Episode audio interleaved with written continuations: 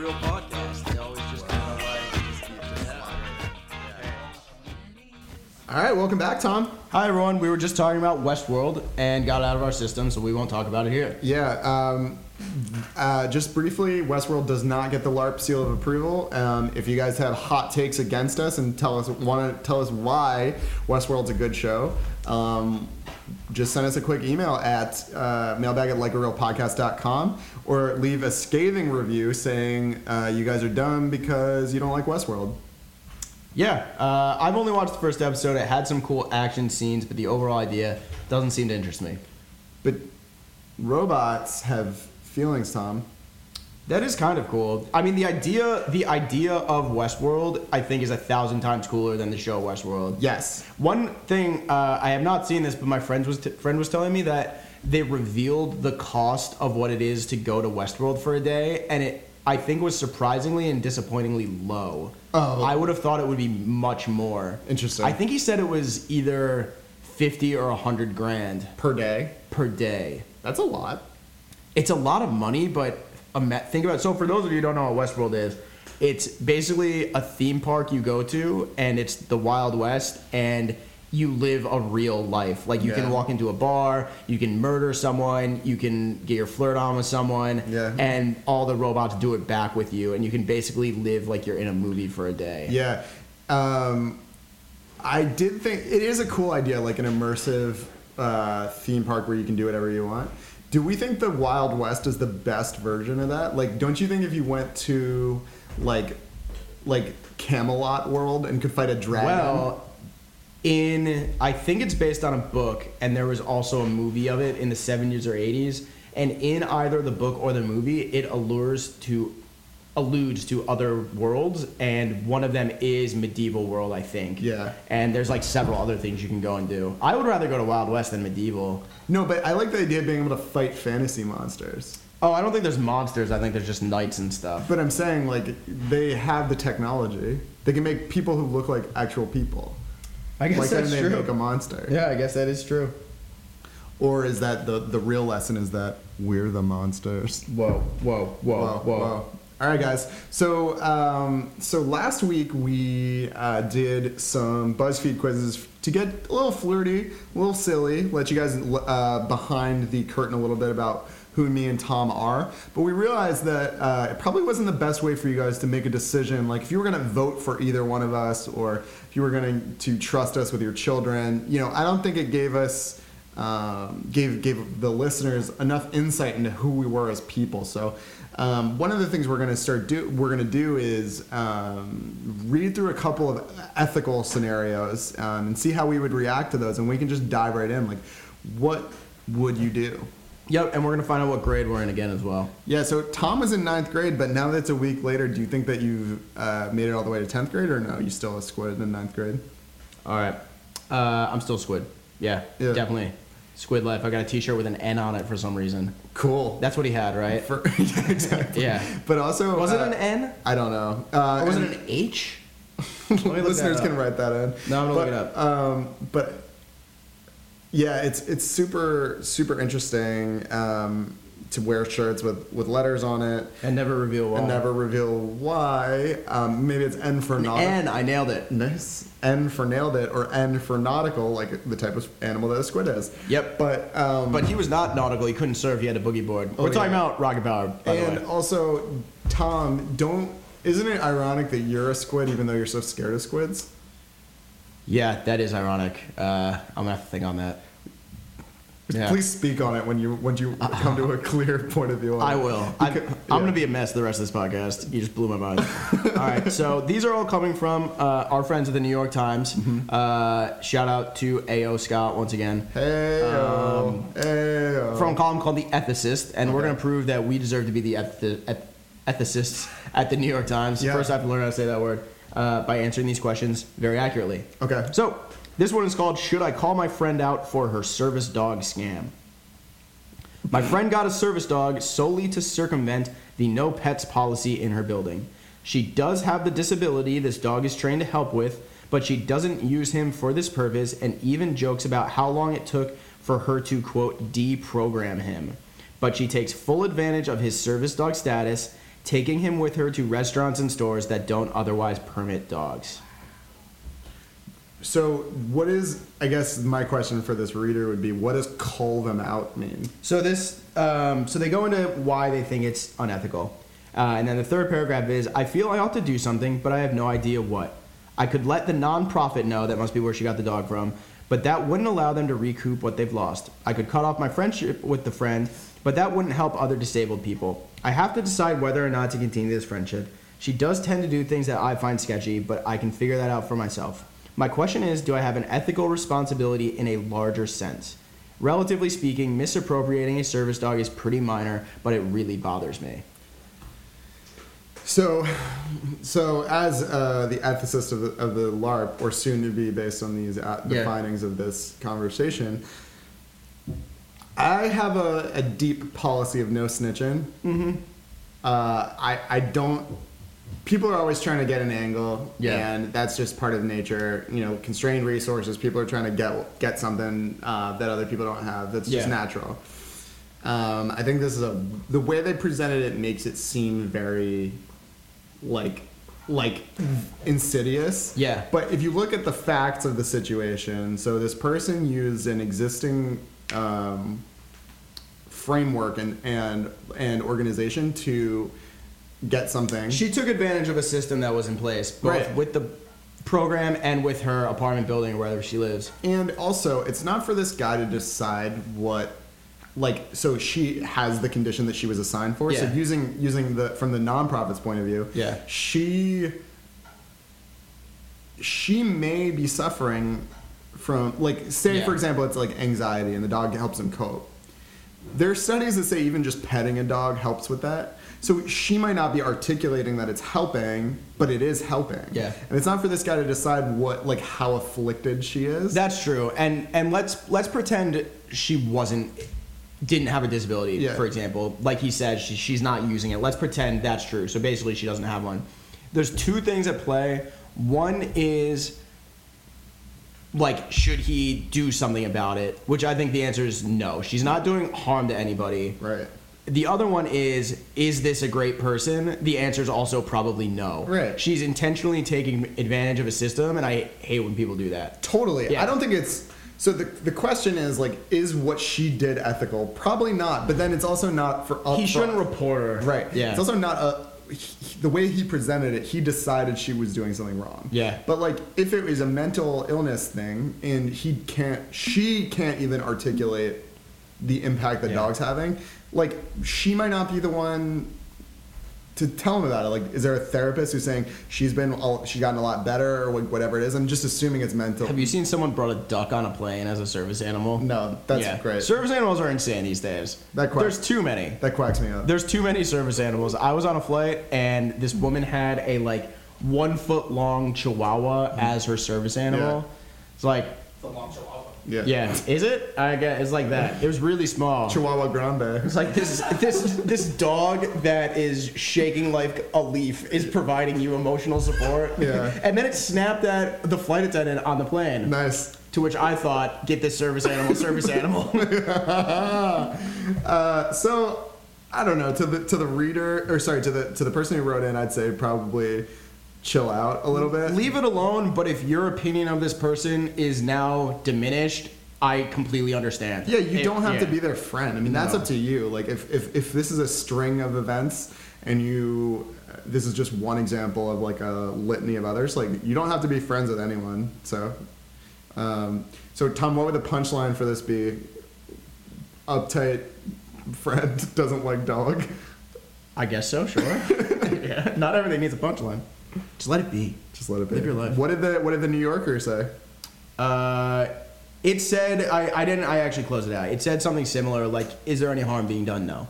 But I think it expanded upon that. Yeah. All right. D-list doppelganger.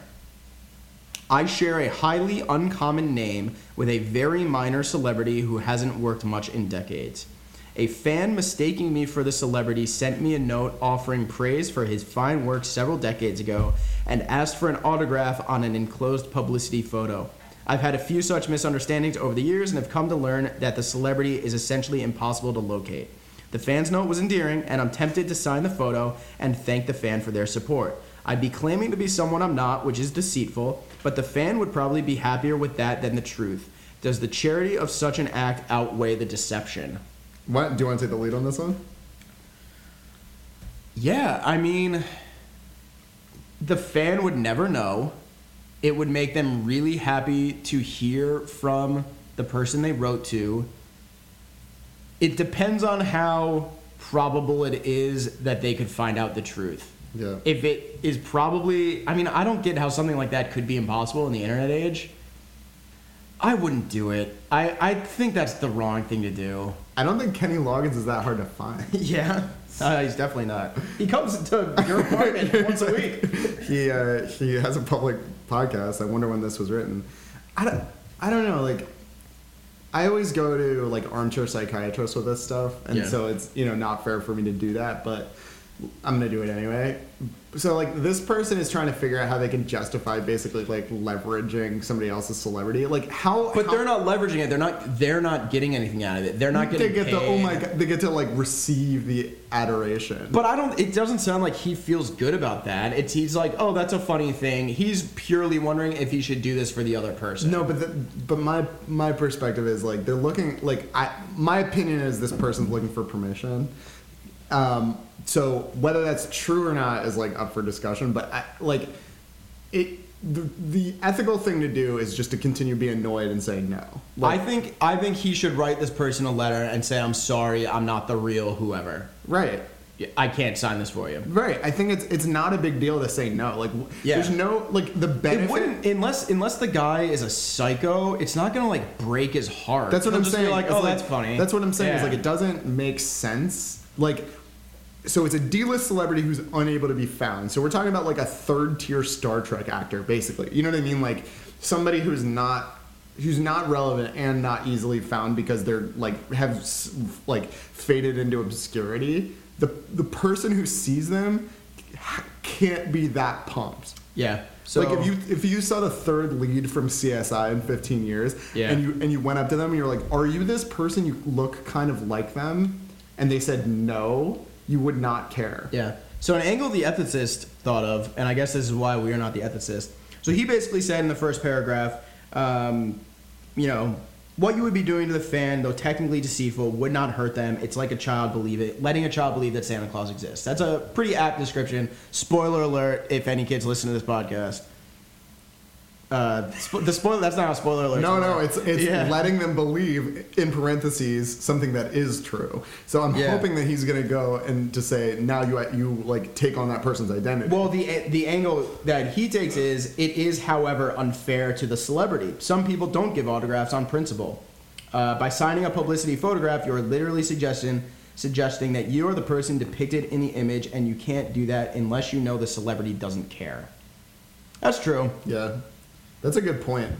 So the lesson we're learning from this is don't, unless you have permission to do something, don't do something. Yeah. All right. It's whack. This could be potentially a good one. Okay. How do I handle the towel saga next door? Well, on Easter Sunday, and we can interject with it while this goes. On Easter Sunday, we always have an egg hunt for our neighbors and the children of our Hispanic housekeeper and yard man. Yard man. This past Easter, our next door neighbor invited the kids to swim in their pool afterward. In July, a full 3 months later, we received an email. So in July, a full 3 months later, I imagine that would be important. We received an email from our neighbor stating, "Would you mind reminding your housekeeper that they have a large portion of my swimming towels? I was terribly short this weekend. Hope you had a great 4th of July." This was the first we heard of missing towels. We did not want our housekeeper to think that we or our neighbor thought the children had taken towels that did not belong to them, so we made the decision to purchase 12 towels and give them to our neighbor. We wrapped them up and left them with a note, "A little surprise for your generosity." A week later, we found the box of towels with a note at our back door.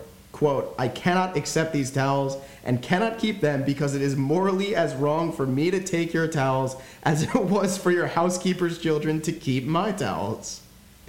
We do not think the children were morally wrong in intent. They simply did what kids do when getting out of the pool. Dry off, wrap up in a towel before piling into cars and going home." That's the end of the saga. It's more just the person saying, like, we don't think it was wrong, the cost, blah, blah, blah. I thought what they did was with replacing them was the right thing to do. Yeah, that's nice. That's nice. Very neighborly. And also, like, they took on responsibility for someone else who didn't intentionally do something wrong. And also the neighbor didn't mention the towels until 3 months later. Yeah. Like, this is a case of whackness versus, like, dopeness. Yeah. Like, the person, the people who were writing in did something very kind. Yeah. They're not even being normal people. They're being nice people. Yeah, exactly. Yeah. Then the neighbors, the morally wrong part is, like, if they're taking that as, like, a... They could say something and be like, hey, like, you know, we like these. We picked them out special. We got them from, like, Italy or something. But that... No regular person should be upset if something gets lost or broken and the person tries to replace it. Like, I think that's a nice thing to do. It's a very nice thing to do. And if they're not looking for more towels, they're looking for the moral satisfaction of the housekeeper giving back the towels. Or them admitting that their housekeeper stole from them. Yeah. Like, those neighbors suck. They're gross. Yeah. And that stuff makes me feel bad. It's like, you have to be generally, like... And we're talking about kids, too. Yeah. Like, and also, you don't even know that they have them. Right. It doesn't look great on the housekeeper that these kids got home and they're like, what are these random towels we've never seen before? And they didn't say anything. Right.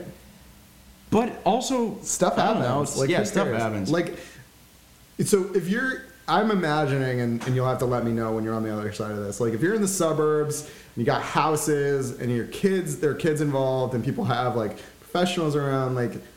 You have to imagine kids break shit all the time. Like, stuff happens constantly. So there has to be money flowing back and forth between houses where it's like, your kid, like, took a shit in my pool, like, whatever it is.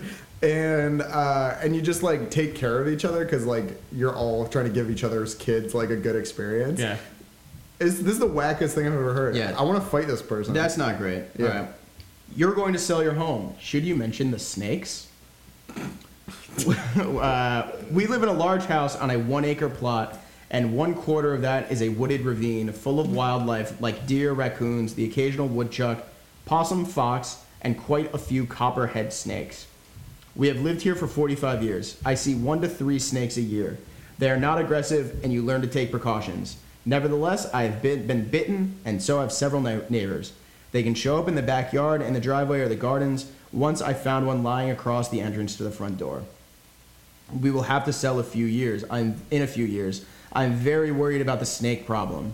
Suppose someone with small children wanted to buy the house. I cannot imagine anyone wanting to buy if they knew there were poisonous snakes nearby. And they go on to continue talking about that. This seems straightforward to me. I don't know if you agree, but you should tell them about the snakes. I don't think you have to tell them about the snakes specifically, but I think saying... There's sometimes animals and wildlife in the backyard. And if they have questions about that, then you answer them. Yeah.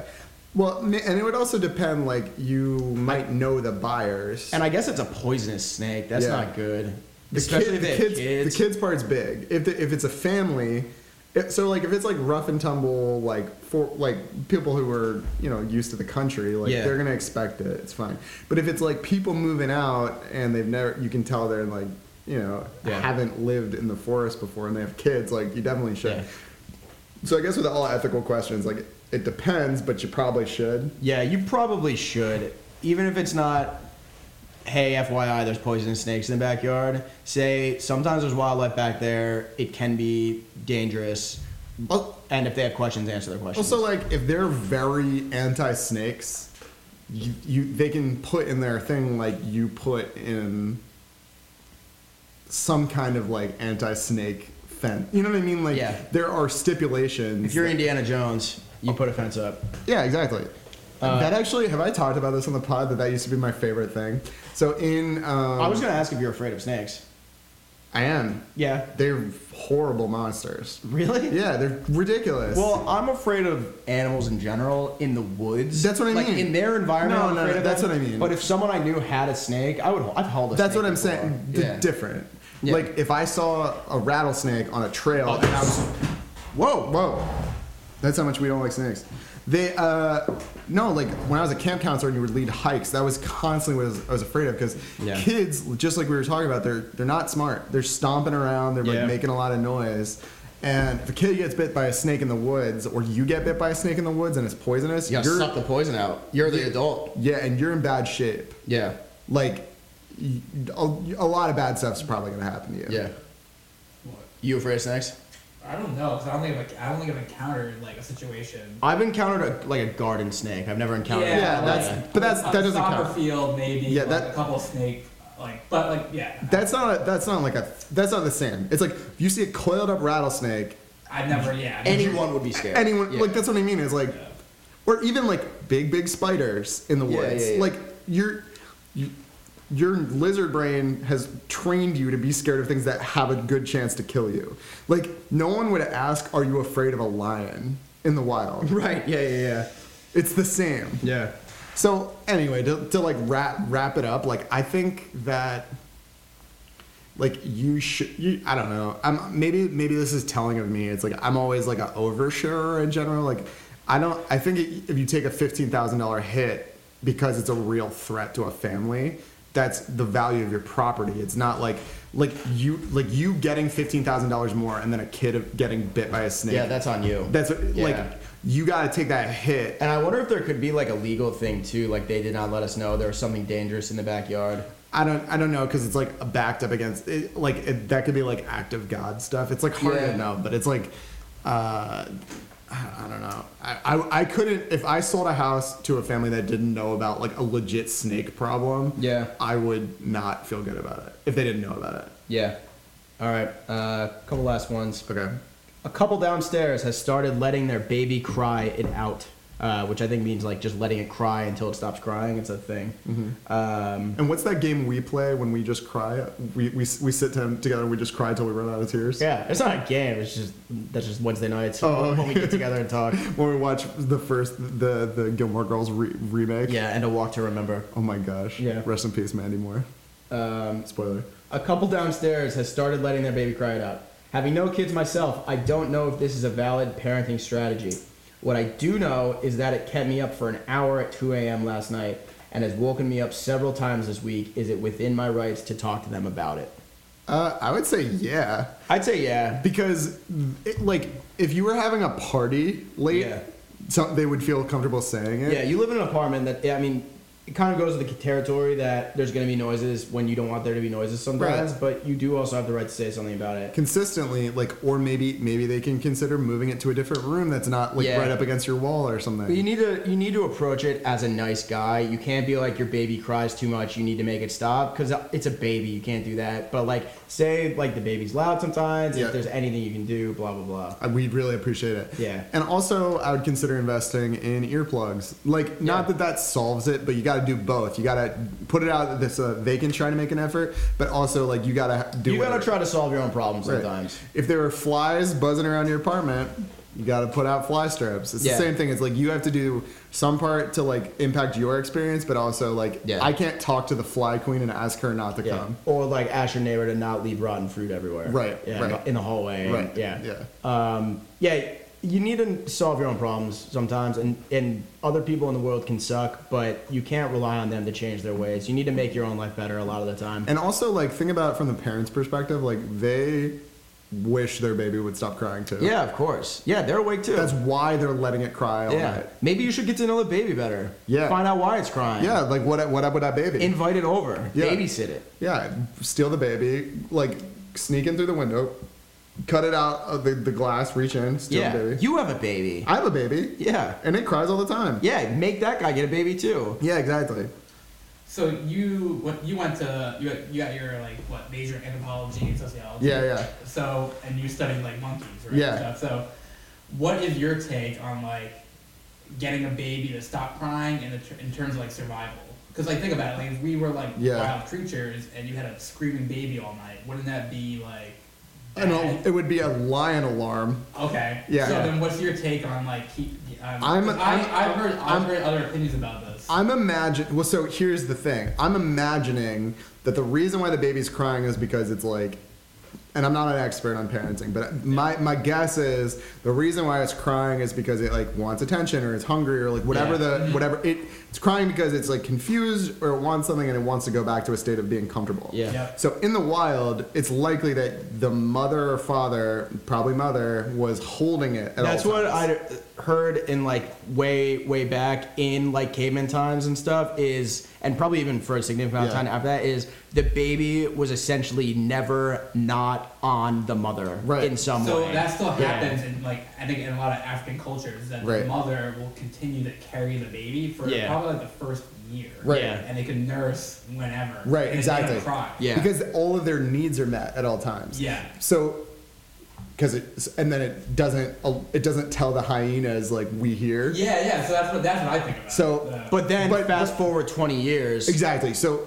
the does that have an impact? Right. Exactly. So it depends what you're motivated by. Like, are you motivated by getting the baby not to cry? And in a survival situation, yes. Yeah. Better for it to cry and be like weirdly attached. Yeah. I don't know what the downside is of like. Basically, if you solve all its needs, like, psychologically, that does something to children. Yeah. But I don't know. I don't know the research, and I'm just asking the question, like, how bad is it to, like, make your baby feel better?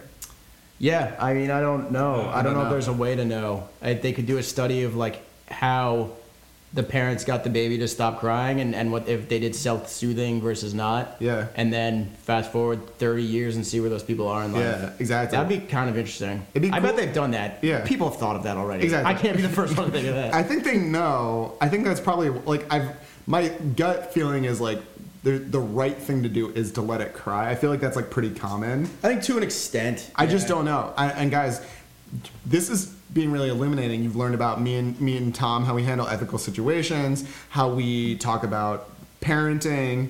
So this really got to the core of it. Like, you know, it's you really understand people a little bit better when they're put into tough situations. But babies is crying, and we don't know what to do about it. We don't know what to do about it. I don't know what to do about it. Yeah. Have you ever changed a diaper? No. Me neither. I don't think so. I've only held a baby one or two times. I couldn't tell you the last time I held a baby. Yeah. Like a true baby. I don't have a lot of experience with that stuff. Me too. Yeah, it weirds me out. It's funny, though, because, like, there's some people... Because, like, you know, I have a lot of cousins, so I could have had a lot of opportunity. I just don't go home a lot. But some people are just, like, so well baby-versed. Yeah.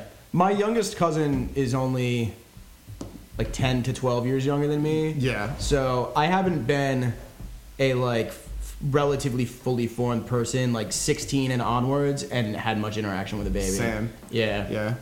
But hey, with the wedding bells ringing, the baby carriage be I guess so. Yeah. Coming. I don't think so. Have you thought about how many kids you're gonna hope to have? No.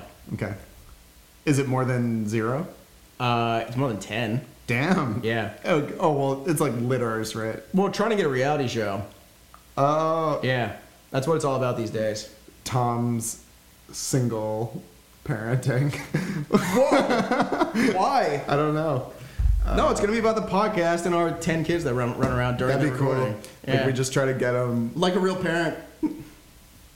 Wow. Expand the network. New franchise. So guys, if you want... Advertisers, if you want to... if you want to get in on the ground floor for Like a Real Parent, in about 9 months from next summer... We're going to have 10 babies. Yep. 10 little guys. So, and gals. Yeah. Or are you confident that you only make boys? No, but we're going to have them in China where you killed the girls. So, one of the funniest jokes my dad tells is so I have 2 brothers, and anytime my dad's masculinity is being questioned, he just says, I make boys. Yeah. Which is... hysterical. Yeah, like out of Play-Doh. Exactly. Yeah. All right, guys. Well, this was a pretty interesting pod. You guys have any ethically questionable situations coming up? Please feel free to write in and we'll weigh in on it. Yeah, send us ethical situations. I like answering that stuff. That's pretty cool. I don't know if it's entertaining. We'll have to listen to it. Exactly. But, yeah, if you guys disagree with us on any of those takes... Or if you agree with us, let us know on Facebook, let us know on SoundCloud, and also write in at mailbag@likearealpodcast.com. It's good to be back. Good to be back. Back in the New York groove. Yes, we are. And we will talk to you guys soon. Bye, everyone. Bye. It's about crying. Oh, us. Yeah. This song is good. Don't want bad, I'll be leaving. What is that? That's the song. Is it? Oh, this part? Oh. Good rain effect. Thanks. No, on the song. Oh, no, that was me. That was my voice.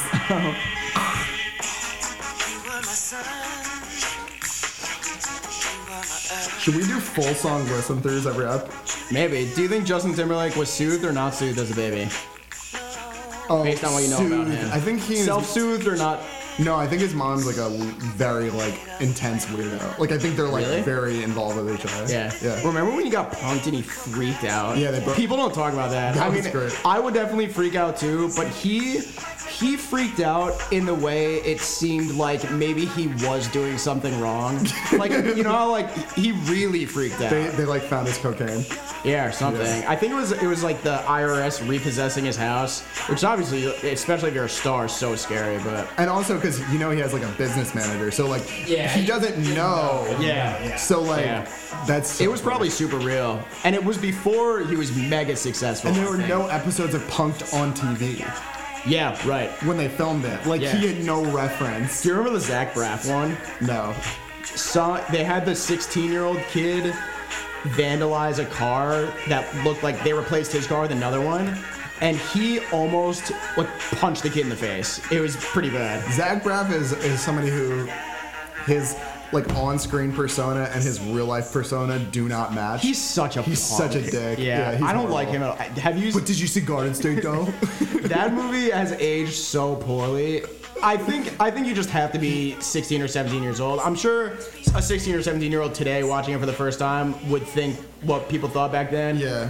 But watching it, how those like that era of movies like pre-ironic America don't age well. No. He's like a big victim of like member burying. Yeah. Like for that or like member Scrubs. Yeah. Remember he's JD? Always posting like with the other guy on the show, the bromance or whatever. Yeah. So lame. Have you seen any of his new-ish movie? No, I'll never watch him. I watched 5 minutes of it. It is so bad. Because he wants to make Garden State 5 more times. So earnest. Yeah. And he did the crowdfunding thing and people turned on him. Yeah. Yeah. He a punk. And he got punked. He didn't deserve a punk. Yeah, and now what he's going to do? We'll see you guys next week.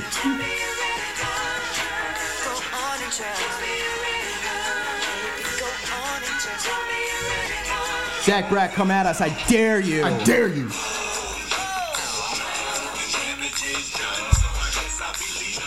was the part. The damage is done, so I better believe in.